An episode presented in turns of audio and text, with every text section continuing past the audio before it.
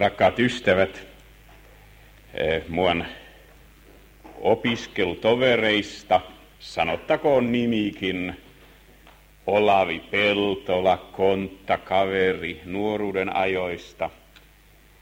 Eh, hän oli meillä vastikään kotona ja hän sitten sanoi siinä, kun keskustelimme elämän kulusta, että aina kun uudelleen ja uudelleen joutuu sen tilanteen eteen, että joku ystävä otetaan pois, huomaa, että maali on lähempänä. Ja sen todellakin tiedostaa. Tai ajattelin tuossa istuessani erästä ystävää, sanottakoon hänenkin nimensä, Erkki Arhinmäki, joka oli samasta korttelista Helsingistä ja ehkä kolme neljä vuotta vanhempi, ehkä viisikin. Hän kävi minua pikkupoikaa hakemaan ulos leikkimään ja sitten opetti tähtäämään lumipallolla naapurin ikkunasta sisään.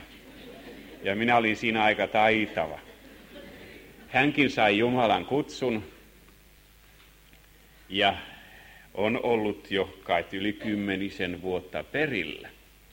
Hän eh, tapasi sanoa joskus seurakunnassa, että me puhumme liian vähän taivaasta.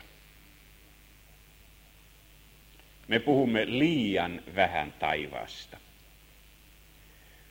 Ottakaapa, jos teillä kotona on joku Uuden testamentin tai vanhan testamentin hakuteos, ottakaapa tämä taivassana esille. Siinä on paljon oppimista.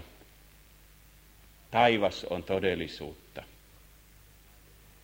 Ja siitä syystä tahdoin aivan tietoisesti, että me tällä neljännellä raamatutunnilla, jossa saan toimia avustajana – puhuisimme uusista taivaista ja uudesta maasta. Yhdymme rukoukseen.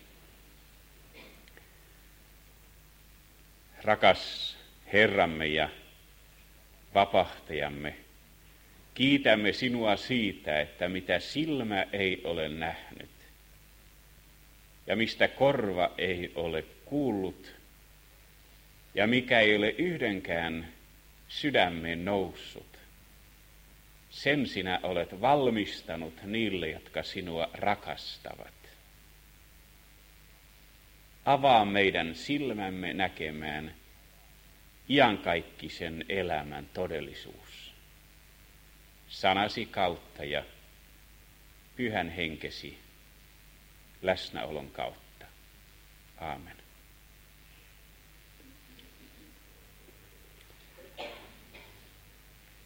Minä en näitä raamatutunteja osaa ottaa enää oikein juhlallisesti. Jännitän kyllä kamalasti.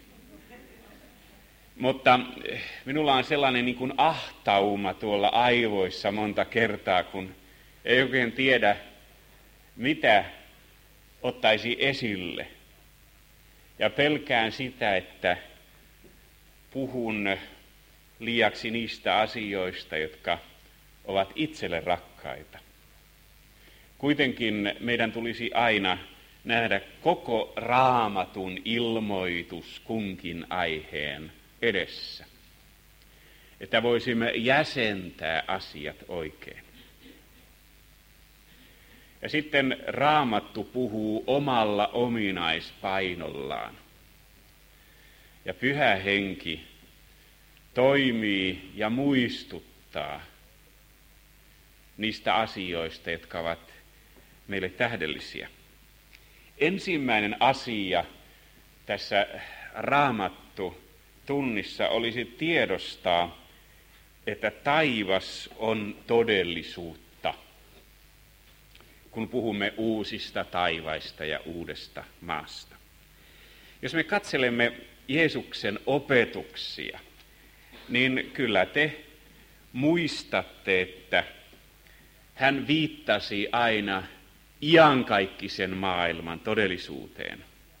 Älkää siitä iloitko, että voimat ovat teille alamaisia, vaan iloitkaa siitä, että teidän nimenne on kirjoitettu taivaisiin. Taikka älkää kerätkö itsellenne aarteita maan päälle. Ja hän puhui kulumattomista kukkaroista. Ehkä se pikku tyttö, joka seisoi vanhempiensa palaneen kotitalon äärellä, tajusi tämän. Hän sanoi äidille, äiti, vain se on enää tallella, minkä olemme antaneet muille. Kodin kalustosta, kun oli jaettu muillekin. Kulumaton kukkaro taivaisiin pitäisi saada. Taikka mitä se hyödyttää ihmistä, vaikka hän voittaisi omakseen koko maailman, mutta saisi vahingon sielullensa. Taikka vaimoni lempijae, hän nuorena menetti kummatkin vanhempansa. Älköön teidän sydämenne olko murheellinen, älköön peljätkö. Minun isäni kodissa on monta asuinsijaa. Taikka te muistatte Jeesuksen vertauksia taivasten valtakunnasta, joka on. On ihmeellistä, että siitä ei ole juuri mitään kirjallisuutta Jumalan valtakuntanäystä. Ja lähetysseura pani vaimoni miehen kirjoittamaan semmoisen kirjan, jossa on kauniit kannet ja hyviä kuviakin. Jumalan valtakunta on. Ajatelkaa 60 kertaa Matteus. Yksistään Matteus puhuu tästä. Ja kun sanotaan taivasten valtakunta, niin ei siinä ole kysymys pelkästään siitä, että rabbit ja juutalaiset eivät tahtoneet käyttää Jumalan nimeä.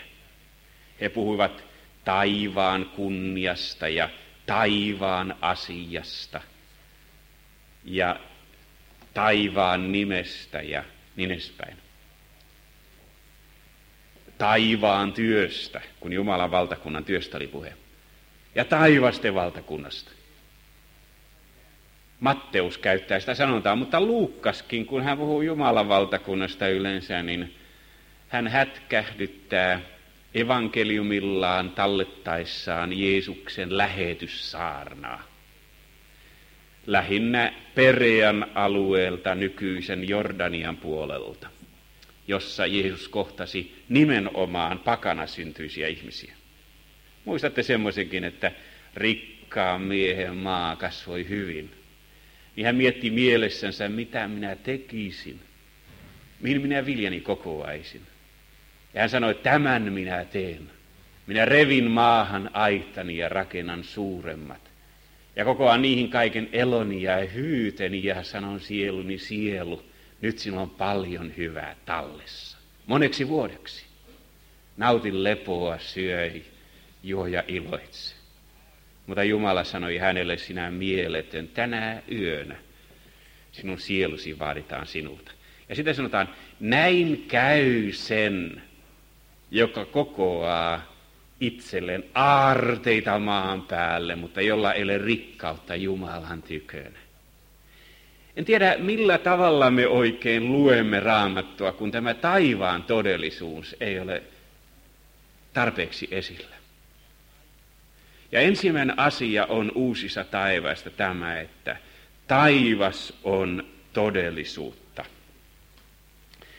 Jopa silloinkin, kun Jeesus opetti rukoilemaan, tulkoon sinun valtakuntasi. Olen kerännyt tuohon on-kirjaan juutalaisesta kirjallisuudesta paljon lainauksia juuri isämidän rukouksen kohdallakin. Niin kun sano, pyydetään, että tulkoon sinun valtakuntasi, silloin on, viitataan aina ylösnousemukseen. Oppineet sanovat, että kukaan juutalainen ei ole sanonut niin kuin Jeesus, että minun kuninkuuteni ei ole tästä maailmasta.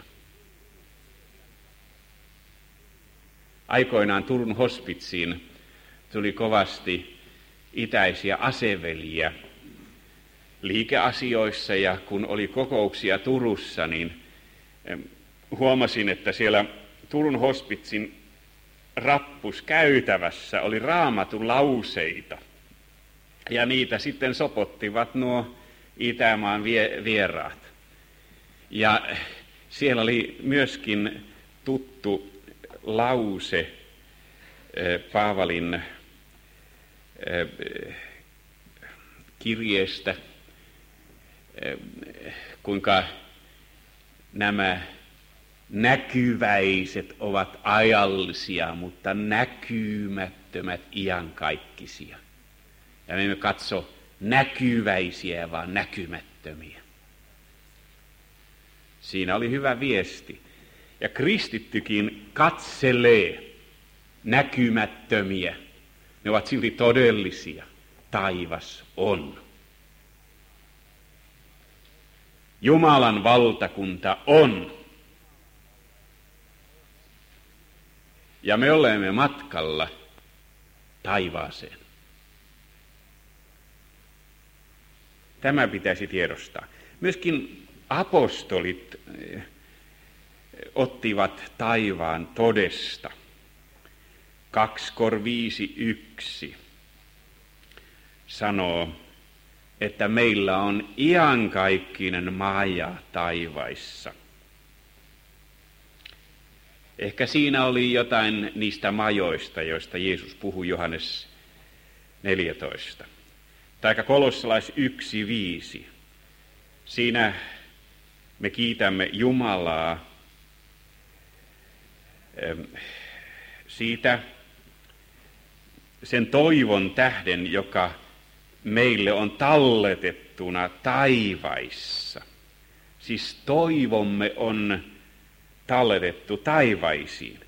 Ja Pietarikin puhuu siitä ensimmäisen Pietarin kirjan ensimmäinen luku jae kolme, että meidät on uudesti synnytetty elävään toivoon. Jeesuksen Kristuksen ylösnousemuksen kautta. Ja joka kerta kun apostolit julistivat ylösnousemusta, kyllä he julistivat taivaan todellisuutta. Hebrealaiskirjekin puhuu seitsemässä luvussa siitä, että meillä on hyvin suuri ylimmäinen pappi, taivaita korkeammaksi tullut. Ja tätä voisi jatkaa. Uskon tunnustuksessa me sanomme, että Jeesus astui alas tuonelaan. Sekin on eh, jo sitä iankaikkisuuden puolta. Tuonella.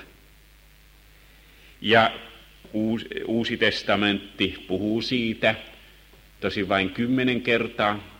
Se on evankeliumissa esillä. Ja vanhassa testamentissa se on kyllä esillä 65 kertaa. Tuonelasta Jeesuksen aikana käytettiin nimitystä paratiisi. Tänä päivänä sinä olet minun kanssani paratiisissa, sanoi Jeesus ryövärille.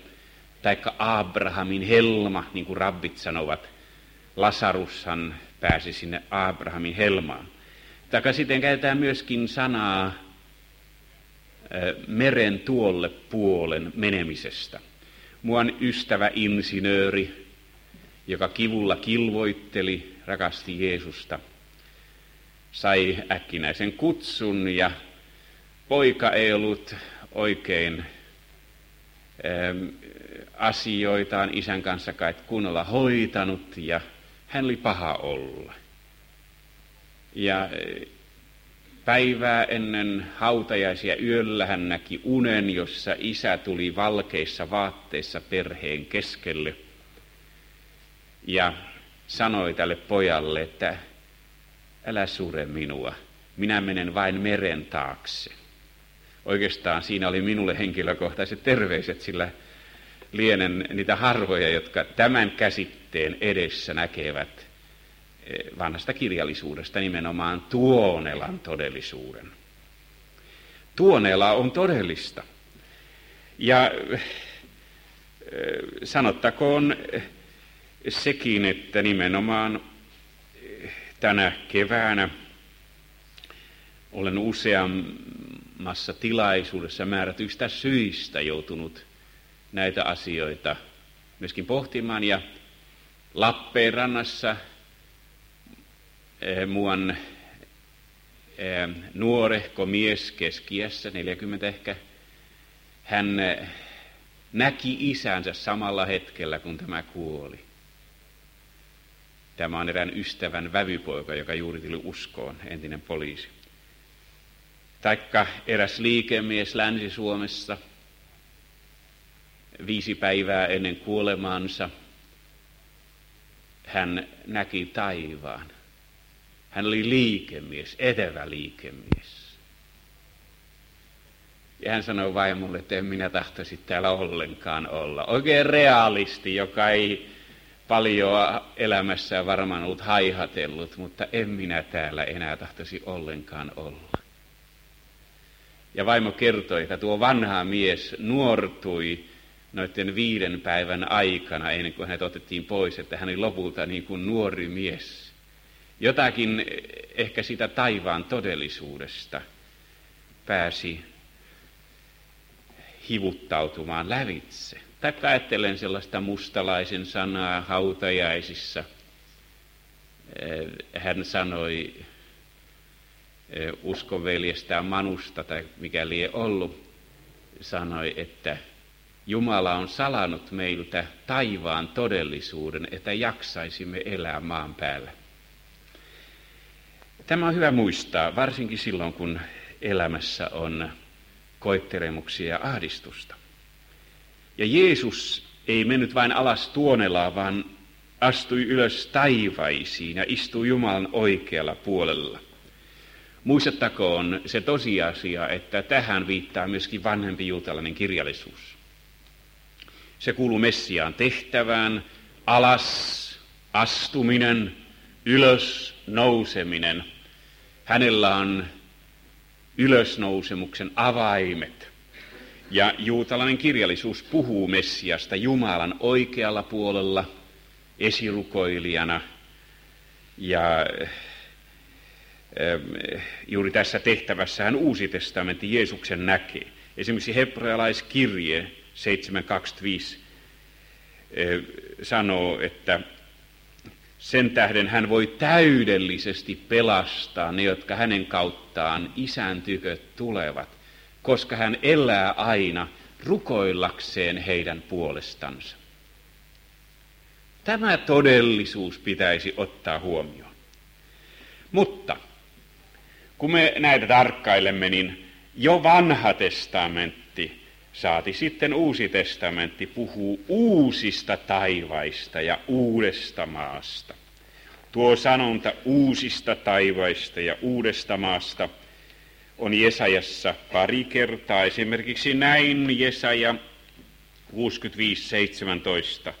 Sillä katso, minä luon uudet taivaat ja uuden maan, Entisiä ei enää muisteta, eivätkä ne ajatukseen astu, vaan te saatte iloita ja riemuta, riemuita iankaikkisesti. Yleensä kun on iankaikkisesta liitosta kysymys, silloin on kysymys Messiaan liitosta. Ja eh, tällaisen liiton Jeesus Kristus on tehnyt yhdellä uhrilla kerta kaikkiaan sovittaessaan meidän syntimme. Mutta tämä uuden taivan ja uuden maan kuva on tietenkin toisen eh, Pietarin kirjeen kolmannessa luvussa siinä tutussa kohdassa, joka kertoo, että Jumala ei tahdo, että kukaan hukkuu, vaan että kaikki tulevat parannukseen. Ja sitten puhutaan Herran päivästä – jolloin taivaat katoavat pauhinalla. Ja sitten kaikki pannaan uusiksi sen mukaisesti. Ja me, jotka odotamme ja joudutamme Jumalan päivän tulemista, jonka voimasta taivaat hehkuen hajoavat ja alkuaineet kuumuudesta sulaavat, meidän tulisi vaeltaa niin, että tämä taivaan todellisuus aina olisi mielessä. Ja hänen lupauksensa mukaan me odotamme uusia taivaita ja uutta maata. Tässä on kolme kertaa taivas esillä. Pietarin toinen kirja, kolmas luku sieltä keskivaiheelta. Taikka jos me otamme ilmestyskirjan lohduttavan näkymän, ja minä näin uuden taivaan ja uuden maan. Kerran oli Jerusalemissa, se oli vuonna 76 syksyllä, kesäsodan jälkeen. Siellä oli niin sanotun temppelikäärön merkeissä suuressa kansantalossa massakokous, jossa professorit puhuivat ja siellä lainattiin julkisesti Uuden testamentin, nimenomaan ilmestyskirjan ja galattalaiskirjeen sanoja. Galattalais 4.26 sanoo, että se Jerusalem, joka on ylhäältä, on vapaa, ja se on meidän äitimme. Ajatelkaa kristityn kirjassa. Ja sitten luettiin näistä uusista taivaista ja uusista maista. Ensimmäinen taivas ja ensimmäinen maa ovat kadonneet, eikä merta enää ole. Ja pyhän kaupungin uuden Jerusalemin minä näin laskeutuvan alas taivaasta Jumalan tyköä, valmistettuna niin kuin morsian, miehellensä kaunistettu. Tällä tavalla morsianta Itämaalla kaunistetaan, vaikka kuinka kaunis olisi. Ja minä kuulin suuren äänen valtaistuimella sanovan, katso, Jumalan maja ihmisten keskellä. Ja hän on asuva heidän keskellensä. Ja he ovat hänen kansansa ja Jumala itse on oleva heidän kanssaan, heidän Jumalansa. Ja hän on pyyhkivä pois kaikki kyyneleet heidän silmistänsä. Eikä kuolemaa ole enää oleva. Vanhassa Midrasissa, synagogan saarna esimerkiksi, sanotaan sananmukaisesti, että Aadamin ja Eevan synnin tähden tuli turmelus maailmaan. Ja niin on siihen asti, kunnes Messias saapuu.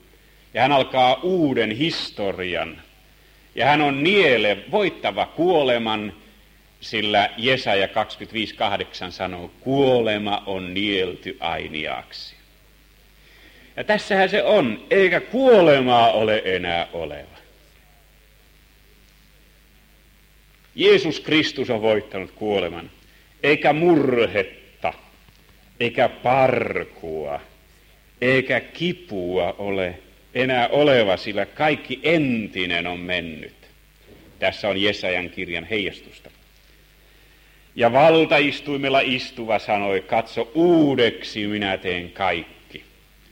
Jos joku miehistä tai naisista on tehtaalla ollut ja pieni virhe on tullut tuotantoon, niin kaikki panan uusiksi. Katso, uudeksi minä teen kaikki. Ja hän sanoi, kirjoita, sillä nämä sanat ovat vakaat ja todet. Ja hän sanoi minulle, se on tapahtunut. Minä olen A ja O, alku ja loppu. Tosiaan Messian salanimiä ovat ensimmäinen ja myöskin sana viimeinen. Ja siinä suhteessa Aakkosten kirjaimet tätä heijastavat. Ja joka voittaa on tämän perivä. Taikka sitten ilmestyi 22 alusta hän näytti minulle elämän veden virran. Merta ei ole, mutta virta on turvallisempi. Joka kirkkaana kuin kristalli juoksi Jumalan ja Karitsan valtaistuimesta. Ja sitten puhutaan elämän puusta. Eikä mitään kirousta ole enää oleva. Ja Jumalan ja Karitsan valtaistuin on siellä oleva, ja hänen palvelijansa palvelevat häntä, ja näkevät hänen kasvonsa, ja hänen nimensä on heidän otsissansa. Tätä on syytä lueskella. Moni ajatteli, että ilmestyskirja, no sen voi jättää syrjään. Jumaluusopissa on monta kertaa ollut sellainen pyrkimys ja kuitenkin Johanneksen ilmestyskirja on avautunut niin kuin ilmestyskirjallisuus yleensäkin, Danielikin, on avautunut viime aikoina uudella tavalla. Ja muuan Abraham ben Ezra-niminen rabbi keskiajalta sanoo, että Johanneksen ilmestyskirja on kirjoitettu pyhässä hengessä ja jokainen juutalainen saa sitä lukea. Se on ainoa kirja, minkä ortodoksi juutalainen voi lukea ilman, että siitä joutuu kiikkiin. Se on luvallinen kirja. Ja sitä nyt sitten lainataan eh, useinkin eh, Israelin päivälehdissäkin. Se on semmoinen hitti, löytö, joka varmaan tulee merkitsemään paljon, kunhan asiat vieläkin tästä kehittyvät. Ystävät, meille on luvattu uusi taivas ja uusi maa. Ja huomaat, että ei siellä ole itkua eikä parkua, ei tuskaa. Hän on pyyhkivä pois kaikki kyyneleet. Ei tarvitse olla välttämättä vanha, kun nämä asiat ymmärtää. Kovin iälliseksi tullut, kun jo tässä lohdutuksessa on meillä lohtua. Ja kun me näitä asioita luemme, silloin me näemme eskatologian opin viimeisistä ajoista terveellä tavalla. Olin eh, joskus 13 vuotta sitten puoli vuotta Yhdysvalloissa eh, tehtävässä. Ja kun eh, siellä muuan professori piti viimeisistä ajoista, siis eskatologiasta, luentoja, niin hän puhui pääasiassa kuolemasta, tuonelasta, ylöstempaamisesta, viimeisestä tuomiosta, viimeistä ylösnousemuksesta, taivaasta ja niin edespäin. Israelista hyvin vähän. Jollakin tällä meillä on nuljahtanut tämä asia niin, että me emme näe oikeissa suhteissa asioita. Kyllä Israel on ajanmerkki. Mutta ei se ulkonainen, mitä siellä tapahtuu. Ja on hyvä, että tämä joukko täällä seuraakin sitä, mitä Israelissa sisäisesti tapahtuu. Ja miten Jumalan valtakunta siellä menee eteenpäin. Ja myöskin juutalaiskristittyjen asiasta olemme kiinnostuneita. Mutta eivät nämä ole pääasioita. Pääasia on se, että meidät on uudesti synnytetty elävään toivoon Jeesuksen, Kristuksen, ylösnousemuksen kautta. Ja kristillinen eskatologia on toivon eskatologiaa. Kun meidän aikamme voi tehdä toivottomaksi, niin raamattu opettaa meille toivon näköaloja. Jokin aika sitten kuoli erittäin etevä itämaisten kielten tuntija professori Jussi Aro. Ja hän löysi, kun hän tutki ugarittia ja näitä semiläisiä kieliä, arameaa ja muita, hän löysi sellaisen merkillisen havainnon, että muissa seemiläisissä kielissä, ja niitä on monta, ei ole sanaa toivo, ainoastaan hebrean kielessä on tämä sana toivo. Nythän Israelin kansallislaulunkin nimi on toivo, hattikva. Mutta mitä tämä toivo on? meidän tulisi itsellemme tiedosta, onko se jotain niin hengellistä, että ettei siihen tavallinen uskova yllä, niin pysyvät usko, toivo ja rakkaus. Uskon ymmärrämme jotenkin ja rakkaudenkin tajuamme ja tunnemme, mutta mitä on tuo toivo? Nyt vanhassa testamentissa toivoon sisältyy odottamista – kun esimerkiksi Jesaja 40 viimeisessä jakeessa eh, puhuu lohdutuksen sanoja, sehän on tuo luku lohduttakaa, lohduttakaa minun kansaani. Niin siinä viimeisessä jakeessa sanotaan, että ne, jotka Herraa odottavat, saavat uuden voiman. Ja tästä odottamisesta käytään sanaa kovei adonai, ne, jotka Herraan toivovat, panevat toivonsa häneen. Ja halifu koah, eli vaihtavat voimaa, voiman lähdettänsä. Ei enää ammeneta sitä voimaa niistä ehtyneistä voimavaroista, mitä meillä on. Vaan saamme elää Jumalan budjetin varassa. Ja sillä tavalla ne, jotka panevat toivonsa Herraan, vaihtavat voiman lähdettä. Siinä on tuo sana kovei Adonai. Ja monessa kohdassa olen niitä käynyt lävitse eh, kotityönä.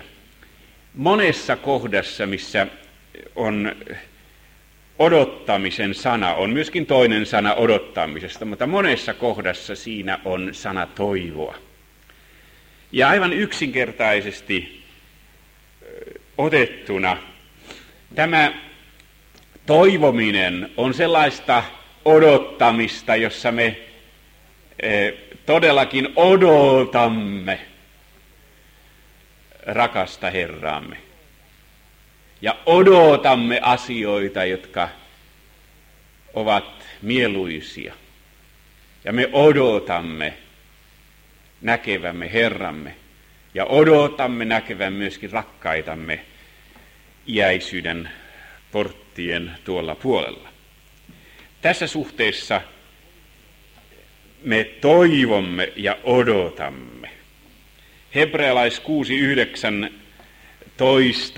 ja yleensäkin hebrealaiskirje puhuu toivosta, niin se sanoo, että se toivo on meille ikään kuin sielun ankkuri, varma ja luja.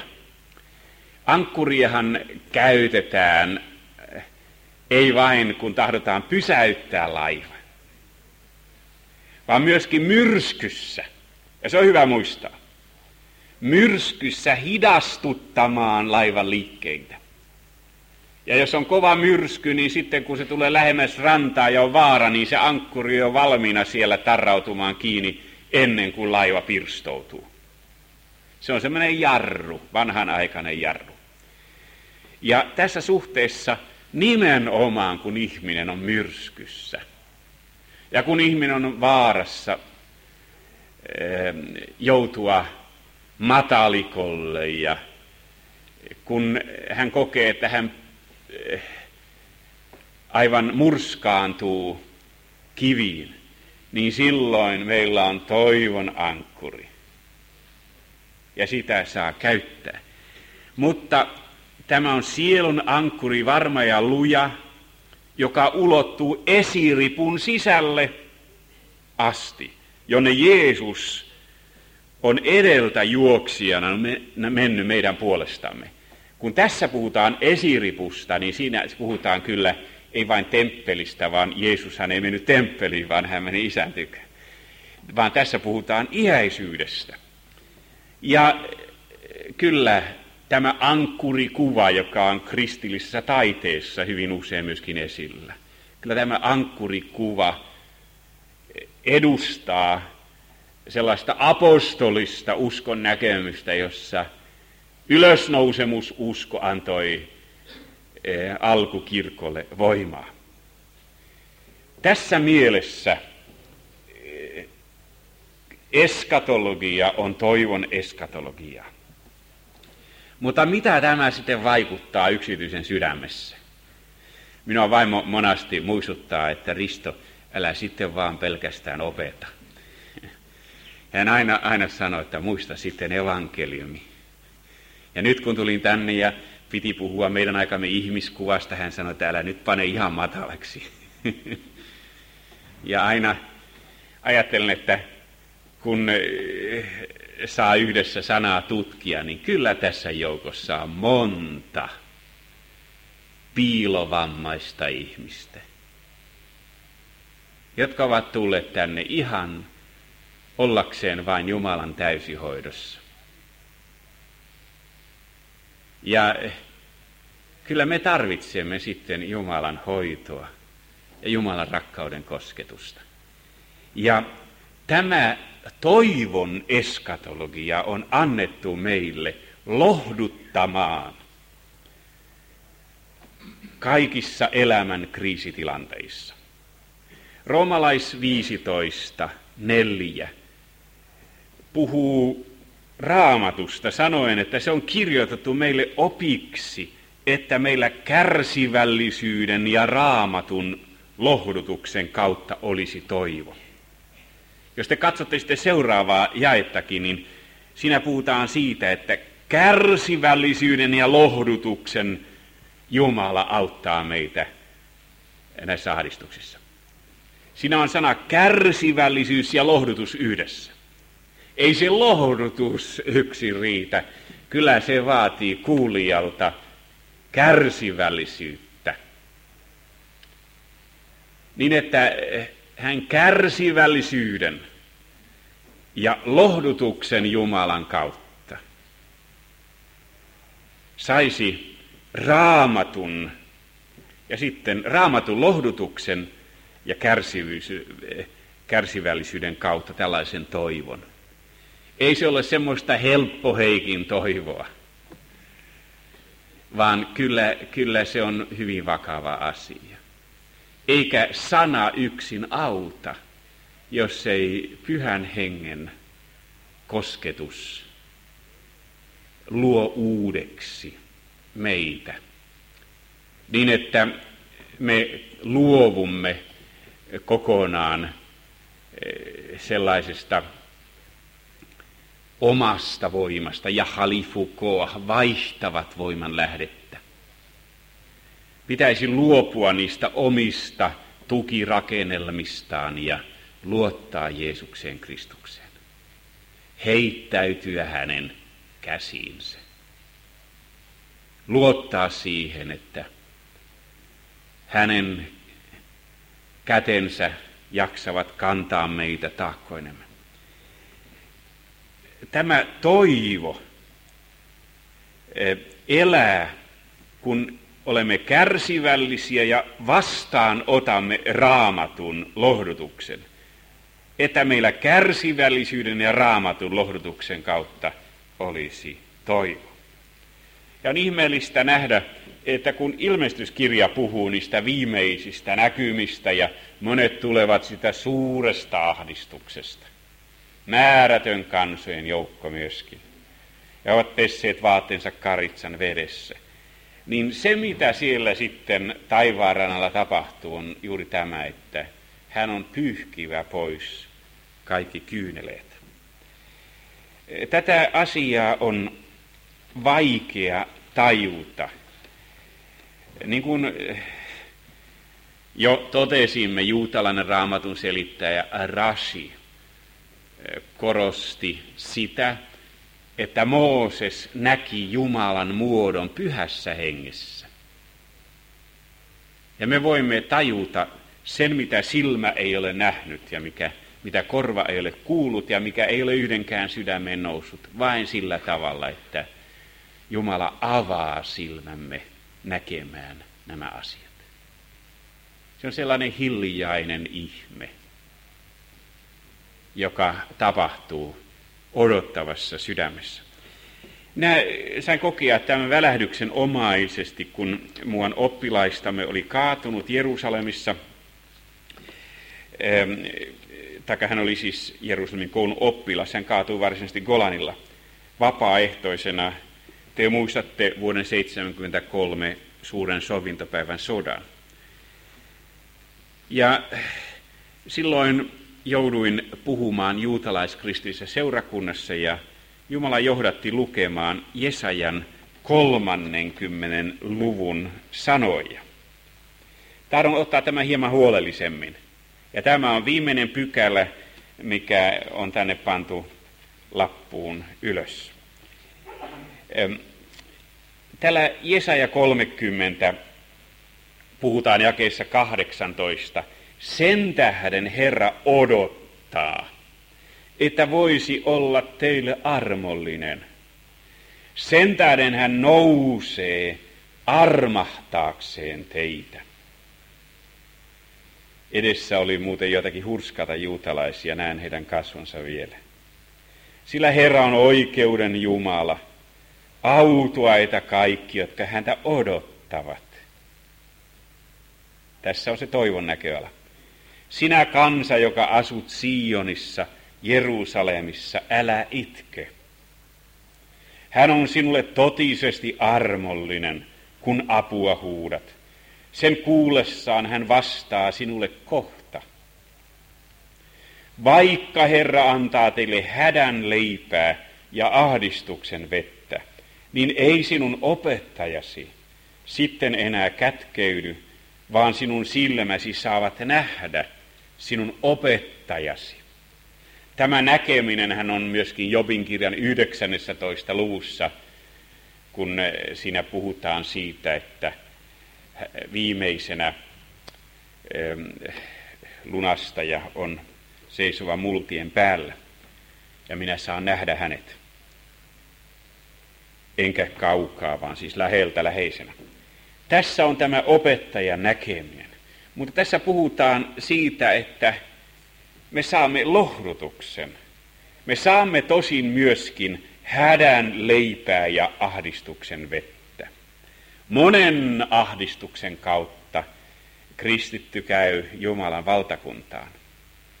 Ja kun tässä puhutaan ahdistuksista, niin silloin kun oikein elämä pompottaa, niin silloin me tarvitsemme semmoisia iskunvaimentajia. Ja jos ei ole näitä iskunvaimentajia, niin kaikki osuu meihin. Ja raamatun lohduttava sanoma, se ikään kuin vaimentaa näitä asioita. Ja sekin auttaa, jos oppii itkemään. Minä en silloin, kun olin 25-vuotias mies, niin en juuri osannut itkeä, suomalainen ei itke. 30-vuotiaana juuri eh, kun täytin 30 vuotta seuraavana päivänä otettiin esikkoinen pois. Sitten minä osasin jo itkeä. Ja minä olen huomannut, että kun siihen on lisännyt 25 vuotta melkein, niin, ja kun jälleen on ollut myöskin ahdistusta, niin kyllä sitä osaa melko hyvin itkeä. Autossa saattaa kokea, kuinka koko sydän ikään kuin ryöpsähtää tuskassa ja, ja joutuu itkemään. Mutta ei siinä itkussa ole sitten enää ehkä kapinaa, vaan lopulta eh, käy niin, niin kuin erässä mielivirressä sanotaan, tyydy sielu Herran tahtohon. Auttajas hän uskollinen on, sinua ei heitä. Vaikka synkin yö sun yllättäis, vaikka kaikki toivees turhiksi jäis, kulje Herran teitä. Ja niin edespäin. Ja juuri tämä, että voi vuodattaa sydämensä Jumalan eteen, se auttaa.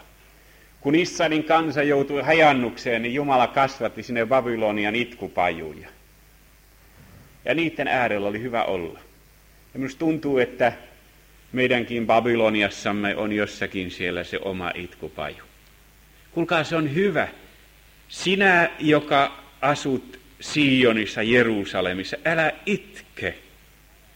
Vaikka Herra antaa teille hädän leipää ja ahdistuksen vettä, niin ei sinun opettajasi sitten enää kätkeydy, vaan sinun silmäsi saavat nähdä hänet. Ilmestyskia sanoo, saamme nähdä kasvoista kasvoihin. No mitä tuo hädän leipä ja ahdistuksen vesi on?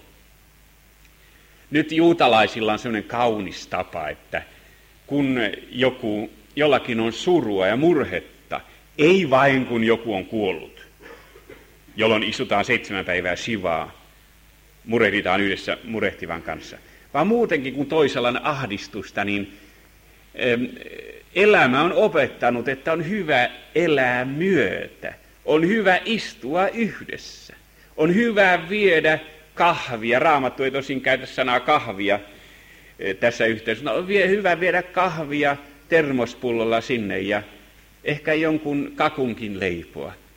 Ja vain olla siellä toisen kanssa. Eikä siinä tarvita sanoja. Lohduttaminen on semmoista, että sanat vaan pilaavat monta kertaa. Siinä voi olla toisen kanssa hiljaa. Ja kun tässä puhutaan hädän leivästä ja ahdistuksen vedestä, niin aikoinaan, silloin kun toisella oli ahdistusta, niin sinähän ahdistunut ihminen ei voi enää leipoa eikä, eikä muista, ei, muista oikein ruoka-aikojakaan, niin viedään sitten leipää ja vettäkin, joka on juomista jaloin. Ja Jeremiaan kirja sanoo Jeremia 16.7 näin, ei taiteta heille leipää, lohdutukseksi. Se on semmoinen lohdutuksen leipä. Heidän surussansa kuolleen tähden. Eikä heille anneta juotavaksi lohdutuksen maljaa heidän isänsä ja äitinsä tähden. Joskus on niin, että ei ole ketään, joka tulisi termospullon kanssa ja leivonaisten kanssa. Ja se on vaikea tilanne. Nyt on hyvä antaa toiselle lohdutuksen leipää. Ja on hyvä antaa hänelle lohdutuksen mallia siinä ahdistuksessa, missä hän on. Ja ystävät, tätä lohdutusta me kaipaamme. Herran pyhä ehtoollinenkin on tällainen pelastuksen malja, psalmista 16 puhuu siitä, ja se on lohdutuksen mallia, ja se on siunauksen mallia. Ja siinähän me syvimmin saamme kokea myöskin iankaikkisuuden, todellisuuden, saamme syödä uutena äm, sitä leipää ja juoda sitä maljasta Herramme kanssa kerran. Te, jotka olette osallistuneet minun ahdistuksiini, saatte syödä ja juoda minun pöydässäni, minun isäni valtakunnassa. Jeesus lupasi Lukkaan evankeliumin mukaan. Tässä suhteessa me tarvitsemme lohdutusta. Ja nyt ystävät, kun Raamattu puhuu Jesajan kirjassa ja Pietarin toimesta ja ilmestyskirjassa uusista ja taivaista ja uudesta maasta, minä pyytäisin teiltä oikein, muistakaa silloin, kun ahdistus yllättää, että meillä on sellainen kirja, josta sanotaan, että meillä on raamatun lohdutuksen kautta toivo. Ja nämä ilmestyskirjan näkymät, ne on annettu meille, että me niitä katselisimme ja kestäisimme. Ja meidän tulee katsella myöskin Jeesusta, Kristusta kaiken ahdistuksen keskellä, aivan niin kuin me saamme lukea hebrealaiskirjeen 12 luvussa, että saamme luoda silmämme uskon alkajaan ja täyttäjään Jeesukseen, joka hänelle tarjona olevan ilon sijasta kärsii ristin häpeästä välittämättä ja istuu Jumalan valteistuimen oikealle puolelle. Ajatelkaa häntä, joka syntisiltä on saanut kärsiä sellaista vastustusta itseänsä kohtaan, ettette väsyisi ja menettäisi toivoanne. Ja Jumala uudesti synnyttää juuri tähän elävään toivoon. Rakas Herramme ja vapahtajamme, me pyydämme, että jos joku tässä istuvista ystävistä on väsähtänyt, kyllästynyt itseensä, ja oma voima on aivan kuin otettu pois. Herra, kiitos siitä, että tällainen ystävä saa katsoa sinuun. Ja kiitos siitä todellakin, että sinä uudesti synnytät meidät toivottomat elävään toivoon. Ylösnousemus uskon kautta. Ja kiitos siitä, että meillä on raamatun lohdutuksen kautta toivo.